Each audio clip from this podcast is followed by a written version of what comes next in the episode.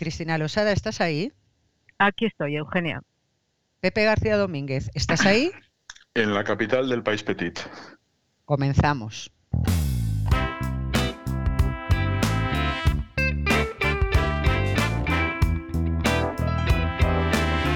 El Búho, con Eugenia Gallo, Cristina Losada y Pepe García Domínguez.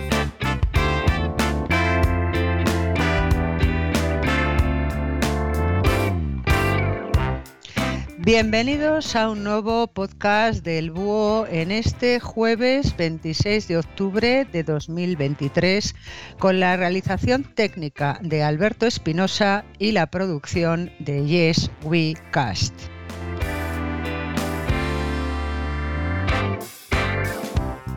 El pasado domingo fue una jornada electoral en Argentina, en la que los electores estaban llamados a elegir al presidente de la nación, a los representantes que constituyen la Asamblea Legislativa y a los que formarán parte de un órgano legislativo regional, el Mercosur, del que forman parte también eh, países como Argentina, Brasil, Paraguay, Uruguay y algunos otros estados asociados.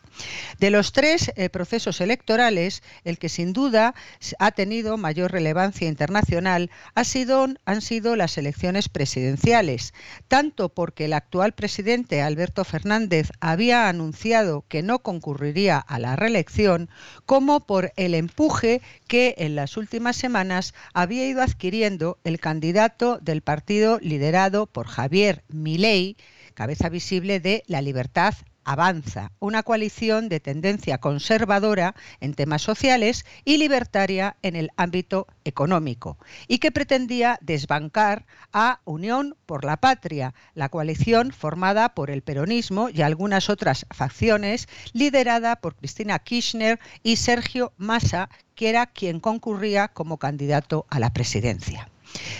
En este sentido, la coalición de Massa obtuvo el 36,68% frente al 29,98% de Milei y, según la ley electoral argentina, si ningún candidato obtiene el 45% de los votos o si superado el 40% de los sufragios no tiene más de 10 puntos de diferencia con el segundo, será necesario la celebración de una segunda vuelta electoral. Ante estos resultados, efectivamente, la segunda vuelta electoral será una realidad que se llevará a término el próximo mes de noviembre.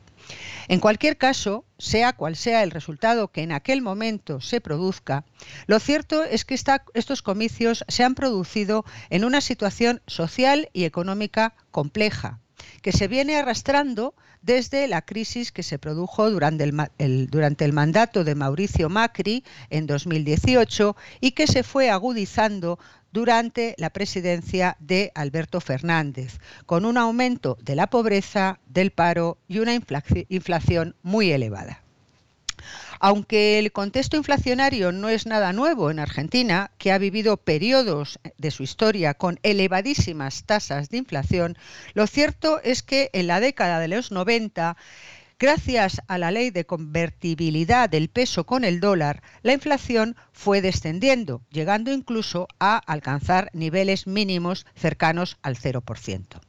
Esta situación volvió a cambiar a partir de 2001 hasta llegar actualmente, en el pasado mes de septiembre, a situarse en el 138%.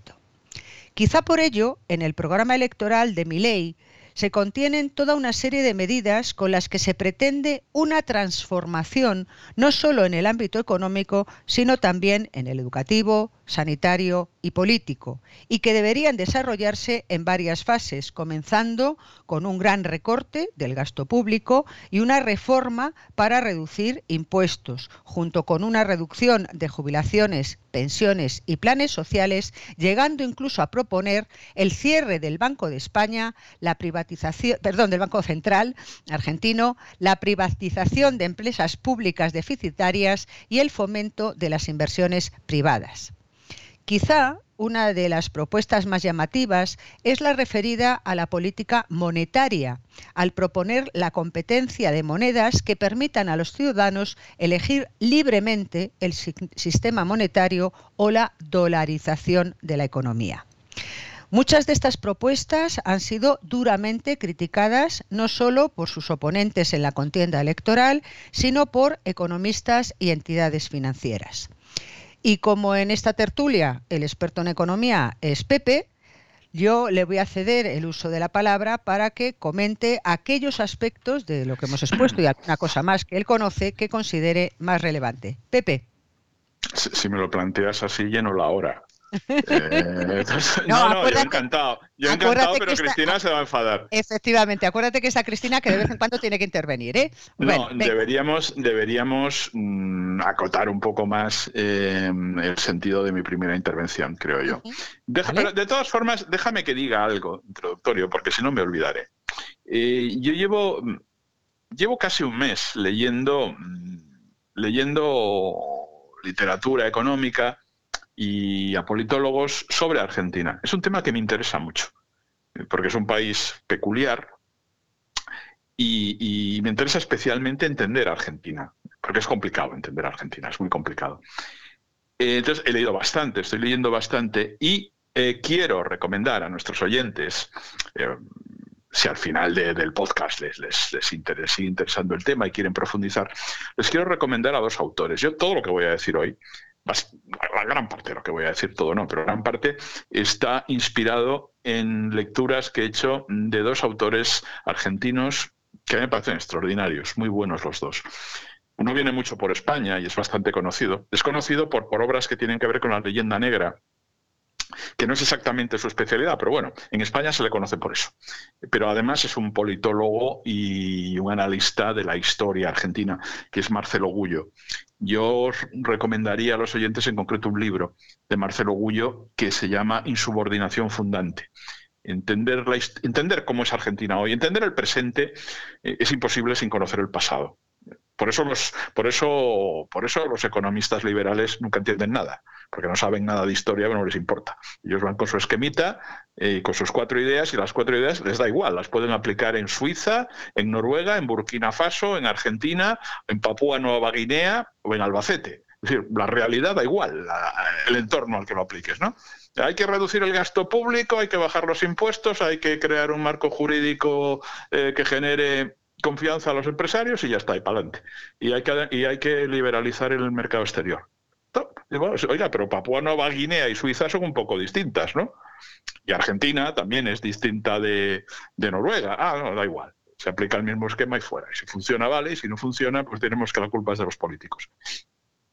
Por tanto, eh, estaba diciendo Marcelo Gullo, insubordinación fundante, explica el origen el origen, los lastres que tiene Argentina desde que deja de ser parte del Imperio Español y que eso explica, eso te explica mi ley y explica el desastre y explica eso que tú decías de la inflación. Y después un economista muy joven y muy brillante, a mí me molesta porque es demasiado joven para lo brillante que es, eh, que se llama Julián Zicari, es argentino también. Julián Zicari tiene el mejor libro que se puede, que se puede mm, consultar y además se, puede encontrar en Amazon eh, sobre la, también para entender Argentina, sobre la historia económica de Argentina. Es un libro que se titula De Mitre a Macri, eh, y ahí se tiene una, una, visión de conjunto que cuando lees eso te das cuenta de que en España la gente de la prensa, no toda, ¿no? pero en general no tienen ni puñetera idea de lo que hablan cuando, cuando se refieren a Argentina y todas estas tonterías que se dicen sobre el peronismo, la culpa es del peronismo, que son populistas y como son populistas Argentina se arruinó, no tiene absolutamente nada que ver eso con, con, la, con la realidad profunda de Argentina. E insisto, recomiendo estos dos autores. Una vez hecha esta, esta, este recordatorio, eh, Voy a hacer una. sí, me callo. No, permíteme. No, no, no, no, no, no. Quiero, quiero eh, aclarar una cuestión. Tú has hablado de un libro de Zicari, efectivamente. El título correcto, por completo, es Crisis económicas argentinas de Mictre a Macri. ¿Vale? Lo digo para que nuestros oyentes lo sitúen. Venga, sigue. Vale. Eh, no, quería decir una cosa, hacer una intervención acotada, me lo, he propuesto, y solo, solo quiero decir que, bueno, se ha pasado la primera vuelta, eh, hay una aparente sorpresa porque, el ganador um, relativo ha sido Massa, el líder, el candidato de, los peronistas. A mí no me parece tan raro. Eh, no me parece tan raro porque frente a lo que se está diciendo de que ha habido una gestión económica malísima y una situación tremenda en Argentina, la situación es mala en Argentina. No hay desempleo, por ejemplo. Tú has dicho que hay desempleo, no hay desempleo. El paro en Argentina es bajísimo. Eh, no tienen, anda por el 5 o 6%, es muy bajo el paro. El problema de Argentina no es el paro. El problema de Argentina es que los que tienen trabajo, que son casi todos, eh, ganan muy poco. Y no solo ganan muy poco, porque hay, eh, no solo ganan muy poco, sino además tienen un problema, que ese sí es el grave, que es la inflación. La inflación que todavía no es hiperinflación, que seguramente no llegará a serlo, pero que es muy alta, es una inflación de tres dígitos, anda por el ciento y pico por ciento, eso erosiona profundamente los salarios eh, y genera una enorme eh, distorsión, distorsión el sistema productivo. Pero eh, la situación, siendo mala, es mejor que cuando estaba Macri.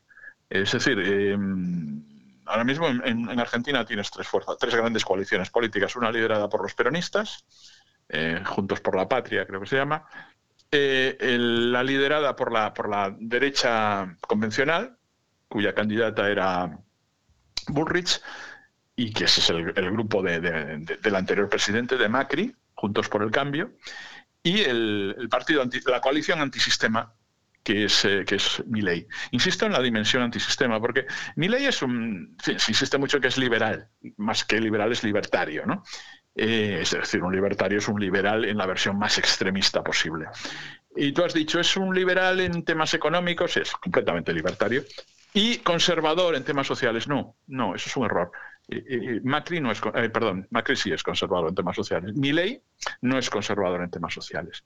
O sea, Milei es completamente em, libertario, también, o sea, sí, también en, en, cuestiones de orden, de orden social, con una excepción una excepción que, le ha, a la que se ha visto obligado a, ceder para, para, fin, porque está presentándose a unas elecciones y quiere ganarlas, que es el aborto. Eh, ha corregido su postura inicial, su postura genuina sobre el aborto, al aborto, que es aborte usted cuando le dé la gana, y la típica postura libertaria, haga usted lo que quiera, venda niños, venda órganos, eh, cambie de sexo cada 15 minutos si le apetece, siempre que se lo pague usted, eh, suicídese, droguese, haga lo que quiera. Esa es la postura de los libertarios y esa es la postura de mi ley.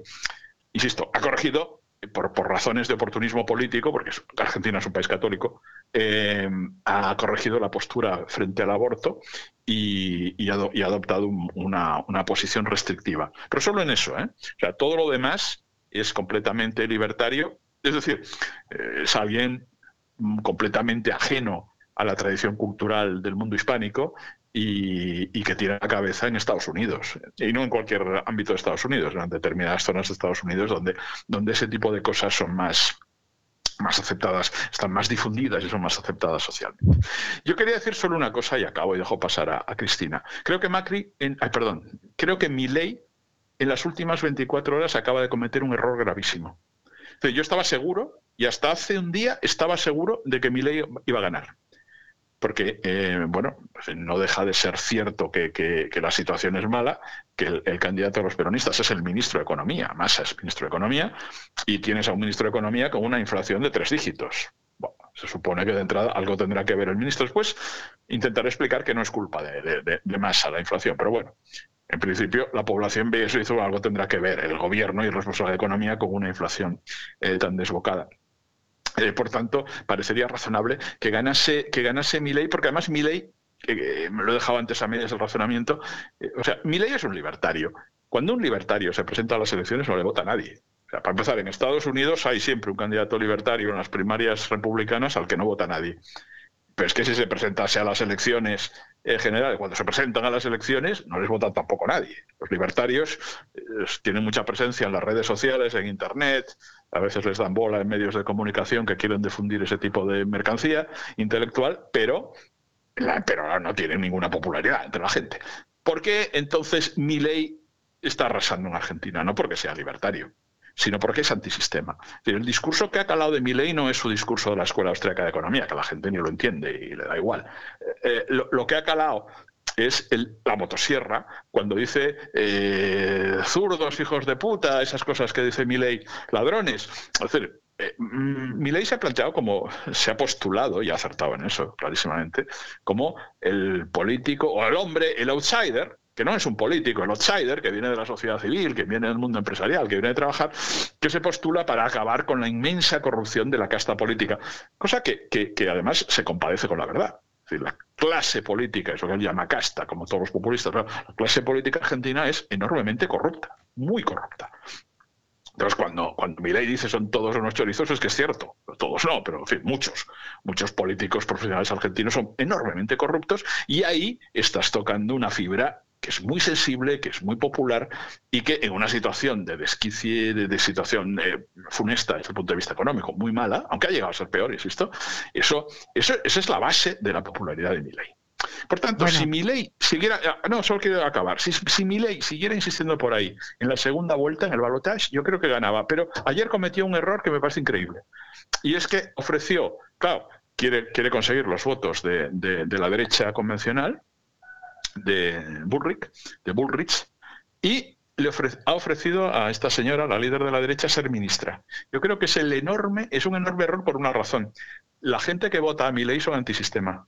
No, no, no es gente de la clase media acomodada que quiere que le bajen los impuestos. No, no, son, esos votan a Bullrich. son los antisistemas, es la gente, los más pobres de los más pobres de Argentina, la gente que vive en las barracas, la gente que hubiera votado peronista hace 20 años o 30, ahora votan a Milei. Si a esa gente les dices, mira, soy Milei, soy el que va a acabar con los políticos corruptos y para demostrarte que acabaré con los políticos corruptos, voy a hacer ministra a la señora que ya fue ministra con Macri y que te llevó a ti a la ruina. Eh, bueno, pues esos a lo mejor se lo piensan y se abstienen o votan a los peronistas. Es increíble que haya cometido ese error, pero lo ha cometido. Por tanto, yo ahora no pongo la mano en el fuego. Lo hubiese puesto hace 48 horas diciendo gana seguro mi ley. Ahora ya no estoy tan seguro, pero me callo porque si no abuso demasiado del micrófono. Cristina, eh, tu opinión al respecto eh, desde el punto de vista político fundamentalmente, porque el experto en economía es Pepe, pero seguramente desde el punto de vista de análisis político seguramente tienes algo que decir. Vamos a ver, yo creo que las eh, eh, mi ley, como cualquier fenómeno mediático, político mediático, se ha sobredimensionado se sobredimensionó mucho eh, porque eso es lo que pasa con este tipo de fenómenos políticos, ¿no? Que, nacen prácticamente en los medios. Jorge Milei, yo creo que se da a conocer, en fin, llama la atención eh, a raíz de su participación en, algún programa de televisión donde su manera de expresarse, su rotundidad, su agresividad o su eh, capacidad de crítica y denuncia, su manera de hablar sin rodeos, todo eso eh, llama la atención porque es algo opuesto a un político tradicional es muy diferente. ¿no? Los políticos tradicionales son de otra manera y se comportan de otra manera, o sea, son más como los otros candidatos. Eh, mi ley es diferente y en ese, y en, y en, ese punto está, eh, ahí, ahí es donde ya nace como, como, como un posible fenómeno político, pero ya digo, los este tipo de fenómenos lo hemos visto también en otros lugares, lo hemos visto incluso en España con Podemos, en la orilla opuesta, eh, pero también eh, cuando aparece Pablo Iglesias y pues es, también alguien que genera una gran expectación y eh, e-, ese, ese, ese, crecimiento en los medios de este tipo de fenómenos tienen tiende a que se sobredimensione su capacidad para atraer luego a los votantes. A veces resulta que pueden atraer a muchos votantes. Es evidente que pueden atraer a muchos votantes, claro. Por eso además eh, eh, ellos eh, hacen por estar en ese papel y estar en los medios, pero hay que tener mucho cuidado con la sobredimensión. Y yo creo que eso es lo que pasó con mi ley eh, que, eh, bueno, recordad que en las propias, primero, primero hubo unas primarias, las primarias argentinas llaman PASO, PASO, que son unas siglas por eh, primarias abiertas, simultáneas y obligatorias. esas primarias se hicieron en agosto y ahí, bueno, se seleccionó, digamos, a los candidatos de los distintos partidos, que en realidad ya son coaliciones electorales, eh, que, se jugaban. Y ya, eh, bueno, desde ese momento, mi ley ahí, bueno, ya naturalmente es uno de los seleccionados y luego se produce esta primera vuelta que bueno pues eh, con esa eh, esa tendencia a sobredimensionar al candidato con que más ruido hace y que más entusiasmo genera y que más gente reúne en los mítines, etcétera, etcétera, se llegó a pensar que ley iba a mm, a ganar ya en la primera vuelta, es decir, que iba a obtener más del, de ese porcentaje que ahora no recuerdo cuál es, Eugenia. 45, 45%. del, del, porcentaje establecido y que ya iba a saltar a la Casa Rosada directamente. Claro, eh, la realidad es que bueno, pues eh, las cosas no fueron así y que Milley ha obtenido en esta primera vuelta prácticamente el mismo porcentaje de voto que tuvo en la primaria, en las PASO. ¿Qué quiere decir eso? que no ha conseguido eh, aumentar el número de votantes. Es decir, que no ha conseguido entrar en ningún otro eh, sector de votantes. Tiene los mismos votantes, prácticamente el mismo porcentaje de votantes que tuvo en las PASO. Eso es un dato que hay que tener en cuenta porque si estamos ante un candidato que no eh, es capaz de llegar a nuevos votantes, estamos ante un candidato en inferioridad de condiciones respecto al candidato peronista. Que los peronistas se movilizaron eh, viendo las orejas al lobo, se movilizaron en esta primera vuelta y le dieron eh, pues un, un, espaldarazo notable a un candidato eh, que bueno, que tampoco, en fin, como decía Pepe, pues es el ministro de Economía, eh, no sé si lleva un año o algo por el estilo, pero en fin, es el, un ministro de Economía eh, bajo cuyo mandato la economía ha ido a peor, la inflación se ha disparado, todo eso, aunque ya venía de antes, todo, toda esa problemática. De modo que yo creo que ahí la expectativa inicial fue equivocada, y ahora eh, la cuestión es, eh, ley que se presenta como alguien muy radical en sus planteamientos, eh, es el hombre que va a dar un puñetazo en la mesa, que va a cortar con la motosierra el gasto público, eh, que va a cerrar el Banco Central, que va a hacer una, va a dolarizar la economía, eso ya veremos después, supongo que Pepe hablará de cómo eso eh, es difícilmente, cómo va a ser posible eso.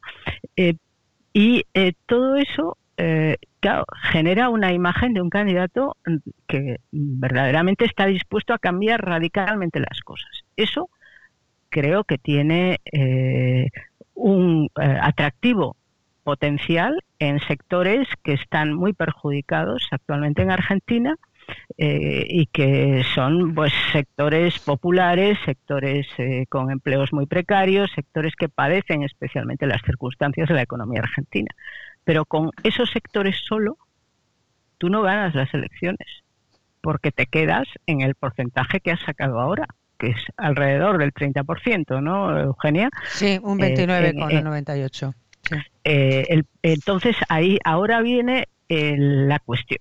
La cuestión es quién se va a llevar a los votantes, al veintitantos por ciento de votantes que optaron por la otra candidata, la candidata de la derecha eh, tradicional, conservadora, también cabeza de una coalición electoral, Patricia Bullrich. Bueno, el tema es, esos votantes eh, son absolutamente antiperonistas. Cierto. ¿Van a votar por el peronista? Difícilmente. Ahora bien, van a votar por alguien que no es un conservador tradicional y que da una imagen de eh, aventurero político, de alguien que bueno que está dispuesto a hacer cambios eh, quizá que se que den miedo, que se vean como demasiado radicales. Para un votante conservador tradicional, un votante centrista, eh, yo creo que mi ley tampoco es el candidato. Entonces, está, eh, digamos que ese votante moderado, centrista, conservador, de clase media, lo va a tener muy complicado. Pero yo no creo que voten por mi ley en la segunda vuelta. Algunos sí, pero otros yo creo que no. porque eh, choca, es decir, el tipo de el tipo de, este tipo de radicalismo libertario eh, de mi ley eh, tiene cierto puede tener eco en, por su crítica a la casta política y por, por bueno por, por sus formas no pero al votante moderado y centrista yo creo que, que le da que le da cierto miedo y que no lo va a votar. O sea que ese es el problema. Y si él se modera como acaba de hacer y contaba Pepe pues también puedes perder por el otro lado. Mm, yo la pregunta que todo el mundo se hará es bueno ¿están la mayoría de los argentinos en una situación tan desesperada como para que opten eh, por un candidato radical, eh, pero que eso, que promete cambiar y resolver la situación eh, con unas medidas que nunca se han aplicado? ¿O esa, esa especie de paso hacia adelante, no se sabe muy bien hacia cómo, da miedo incluso a la gente que está en una situación límite? Y por otro lado, siguiente apunte y ya termino. ¿Cuánto tiempo lleva Argentina en una situación límite y desesperada? Claro, es que también hay que contar con una cierta costumbre, es decir, uno se termina acostumbrando a vivir en un país donde hay pues una serie de problemas económicos gravísimos, especialmente la inflación, que es algo ya eh, que está en Argentina desde el principio prácticamente, y a encontrar vías para, eh, bueno, para sortear ese tipo de problemas. Eh, entonces, eh, bueno, pues yo creo que el análisis tampoco puede ser, como están tan desesperados, van a votar por el candidato que va a romper con todo y que va a hacer algo completamente nuevo. Pues es que también se acostumbra uno a cierta desesperación. De modo que yo más bien tengo la impresión de que, de que de nuevo el peronismo va a demostrar que sigue siendo pues el recurso tradicional de los argentinos para seguir tirando en la crisis permanente. Pepe. vamos a ver mm, por dónde lo cogemos. Eh, siguiendo con, lo que estaba planteando ahora Cristina del escenario inmediato actual. Eh, mira, hay un rasgo estructural en Argentina, hay varios rasgos estructurales permanentes. ¿no? Uno es el de la inflación, un fenómeno económico, pero hay otro que también es crónico, que es el de la polarización política. A veces hablamos que hay una enorme, de que hay una enorme polarización política en España entre la derecha y eso es una broma. Es una, broma infantil la polarización política que tenemos aquí comparada con la que hay en Argentina desde siempre. Y lo que decía Cristina, eh, votarán las personas, eh, en fin, eh, más o menos acomodadas, que tradicionalmente apoyan al partido de la derecha mainstream, que representaba a Bullrich y que previamente había liderado Macri, votarían a Massa, que es un tipo razonable, es decir, un tipo bastante moderado. No, no, es Menem, ya basta verlo, ¿no? Basta el aspecto que tiene, la manera de hablar, tipo convencional. Votarán, votarán a, a Massa frente a un outsider entre pintoresco, estrafalario eh, e inquietante, como es y no demasiado equilibrado mentalmente, digamos. ¿no? Pues, no, parece muy normal. Un tío que vive con cinco perros eh, y que son sus asesores, pues bueno, eh, yo no lo haría presidente del gobierno de España, vaya. ¿Votarán, votarán al peronista? Yo te digo que no. No lo votarán.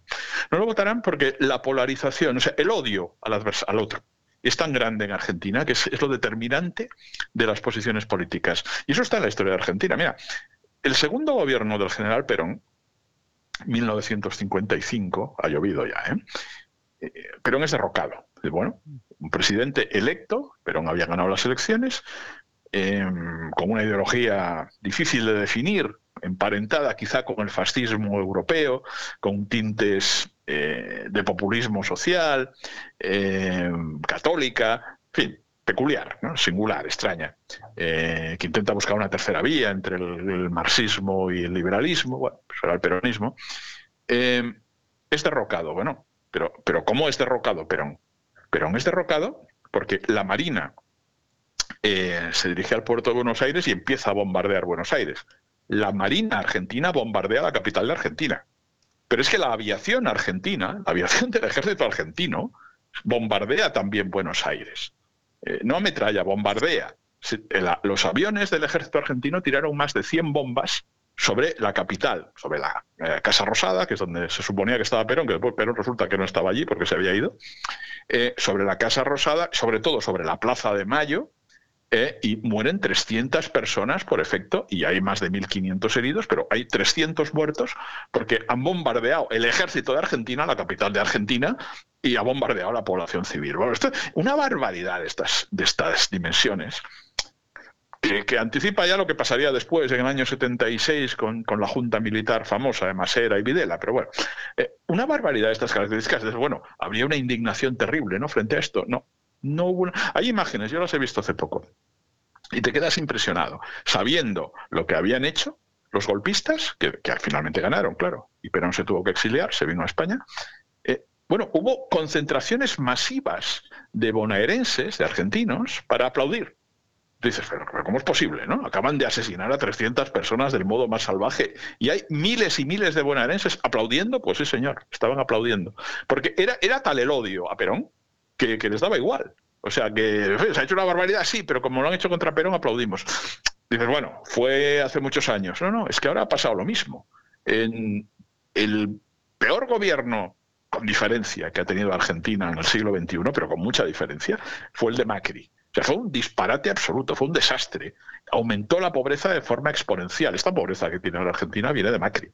Eh, empieza a dispararse la inflación. Eh, hay una corrupción enorme. Se pide el mayor crédito de la historia que haya concedido nunca el Fondo Monetario Internacional a ningún país, el mayor, ¿eh? en toda la historia del Fondo Monetario Internacional, 55 mil millones de dólares, se los pide Macri y el fondo se los da. Y Macri entrega ese dinero a los banqueros que, los, que, lo sacan de Argentina. Parece increíble, ¿no? Pues eso es lo que pasó. Es decir, no hay ni un solo dólar de un crédito que recibe Argentina que va a estar 25 años pagándolo, lo está pagando ahora, y tendrá que estar 25 años más pagándolo. Todo eso no, quedó ni un solo céntimo, céntimo dentro de Argentina. Todo eso eh, se, fue por la fuga, fue provocado una fuga inmensa de capitales auspiciada por el propio gobierno de Macri. Bueno, fue un desastre de principio a fin. Y tú dices, bueno, eh, no le votaría a nadie estuvo a punto de ganar. Macri estuvo a punto de ganar. Sacó un 40%. Con la peor gestión de la historia. ¿Por qué? ¿Por qué un gobierno malísimo está a punto de ganar? Porque lo que tenían enfrente eran los peronistas y, cualquier cosa menos los peronistas. Por tanto, esa polarización que es histórica en Argentina, se odian, pero se odian a muerte desde siempre, eh, va a llevar ahora a que ni un solo seguidor de, de Bullrich vote a los peronistas, estoy convencido. Ahora, eh, puede ocurrir esto que decía Cristina. Si se modera demasiado eh, que parece un oxímoron decir mi ley moderado, parece imposible, pero bueno, si, modera el discurso ley, los, los, los peladitos que dicen allí, ¿no? La gente que vive en las barracas, en las chabolas, los, los, que votan al más antisistema porque están tan desesperados que dicen, bueno, al, al, que quiera acabar con todo, a ese le votamos. Que es un poco lo, a lo que jugó el 15M Podemos en España, ¿no? salvando las distancias. Eh, se le pueden ir por ahí. Por tanto, eh, corre ese riesgo. Pero yo quería decir una cosa más. Y, Para terminar esta primera pasó la pelota a Cristina. No, Bueno, pues eh, vamos a... No, no, quiero decir, algo que quería comentar. Es decir, eh, tú ves a Milei y dices, este tipo es absolutamente estrafalario y es el más extravagante, pintoresco y demencial eh, de la campaña. Pues no, no, si sabes un poquito más de Argentina, resulta que el, raro ahí no es Milei. Hombre, Milei es rarito, pero, pero realmente la extravagante es Bullrich, porque la gente no sabe que Bullrich, o sea, la señora de la derecha, la que lidera allí el, PP de allí, para entendernos, Bullrich era una de las jefas de los montoneros. O sea, eh, se ha pasado la campaña diciendo, oiga, que Bullrich ponía bombas en guarderías infantiles. Es que es verdad. Es que no miente, es cierto. Um, Bullrich era una terrorista, pero no una terrorista cualquiera, era una de las jefas de, uno de los grupos terroristas más sanguinarios de la historia de América Latina, los montoneros. Es como si me dices que ahora, yo qué sé, Josu Ternera es el líder del Partido Popular. Y, yo su ternera no va a ser el líder del PP. Pues en Argentina es esto. O sea, Bullrich es la, montonera que acaba siendo la líder de la derecha. Y dices, bueno, esto solo puede pasar en un país bastante loco, ¿no? Eh, Argentina es eso. Bueno, si os parece. Eh, eh, me deja simplemente. No, que, Venga. Pepe ha, dicho que con Macri empezó la inflación. La inflación empezó con su predecesora Cristina Fernández de Kirchner y también fue con Cristina Fernández de Kirchner cómo se produjo el default de, de Argentina en 2014. No, no, no, eso, eso es distinto. eso es no pagar, no pagar la, no pagar em, la deuda con el FMI es anterior al crédito que pide Macri. Pero no, no, ya lo sé. Vamos a ver, la Argentina no es que empezara la inflación, la inflación ha estado siempre ahí. En Argentina no hay ni, o sea, es imposible encontrar un instante en el que no haya inflación. El problema es que, sea de dos dígitos o de tres. en esos rangos nos movemos. Con Macri, con Macri se dispara. O sea, con Macri, Macri que hace toda su campaña, eh, soy breve, Macri hace toda su campaña diciendo controlar la inflación es muy fácil, la dobla. Y después ya se descontrola. y ahora mismo ya va a estar controlada. Que con Fernández Kirchner la inflación comienza a subir, pero bueno, ya está. Comienza a subir más de lo habitual. Y no es, estas cosas no, no vienen solo nunca de un solo gobierno, pero bueno, ya está. Era solo esa precisión. Vale, pues si os parece, luego seguimos profundizando y como decíais vosotros, eh, analizando que estas crisis inflacionarias no, no son nada inusual en Argentina desde el comienzo de su creación como Estado. Y sobre todo, bueno, pues de alguna manera eh, que Pepe nos cuente y Cristina también eh, si esas medidas que parece que querría implementar mi ley son realmente son realistas, ¿no? Se pueden hacer en un entorno internacional como el que la mayoría de los estados tiene que moverse. Dejamos eso para la segunda parte y recordamos como siempre a todos nuestros oyentes que para poder escuchar esas segundas partes de los podcasts del Búho es necesario ser mecenas. Cristina, ¿nos recuerdas por favor cómo podemos hacernos mecenas del Búho? Nos podemos hacer mecenas eh, yendo a la plataforma iVox, donde colgamos nuestros podcasts. Allí verán un botón que pone apoyar pues clican ahí o pueden clicar también en cualquier segunda parte de un podcast. Hace falta disponer de una tarjeta de crédito o débito o de una cuenta PayPal. Y uno se puede hacer mecenas desde un euro 49 céntimos al mes hasta los 50 euros al mes. La otra vía para hacerse mecenas es a través de Apple Podcast, donde uno puede apoyar el podcast desde un euro 99 céntimos al mes hasta los 50 euros al mes. Así que Eugenia, como hacemos siempre, invitamos a nuestros oyentes a que se hagan mecenas porque gracias a su apoyo podemos seguir grabando estos podcasts. Efectivamente, lanzamos esa invitación y hasta aquí la primera parte del podcast del búho de hoy.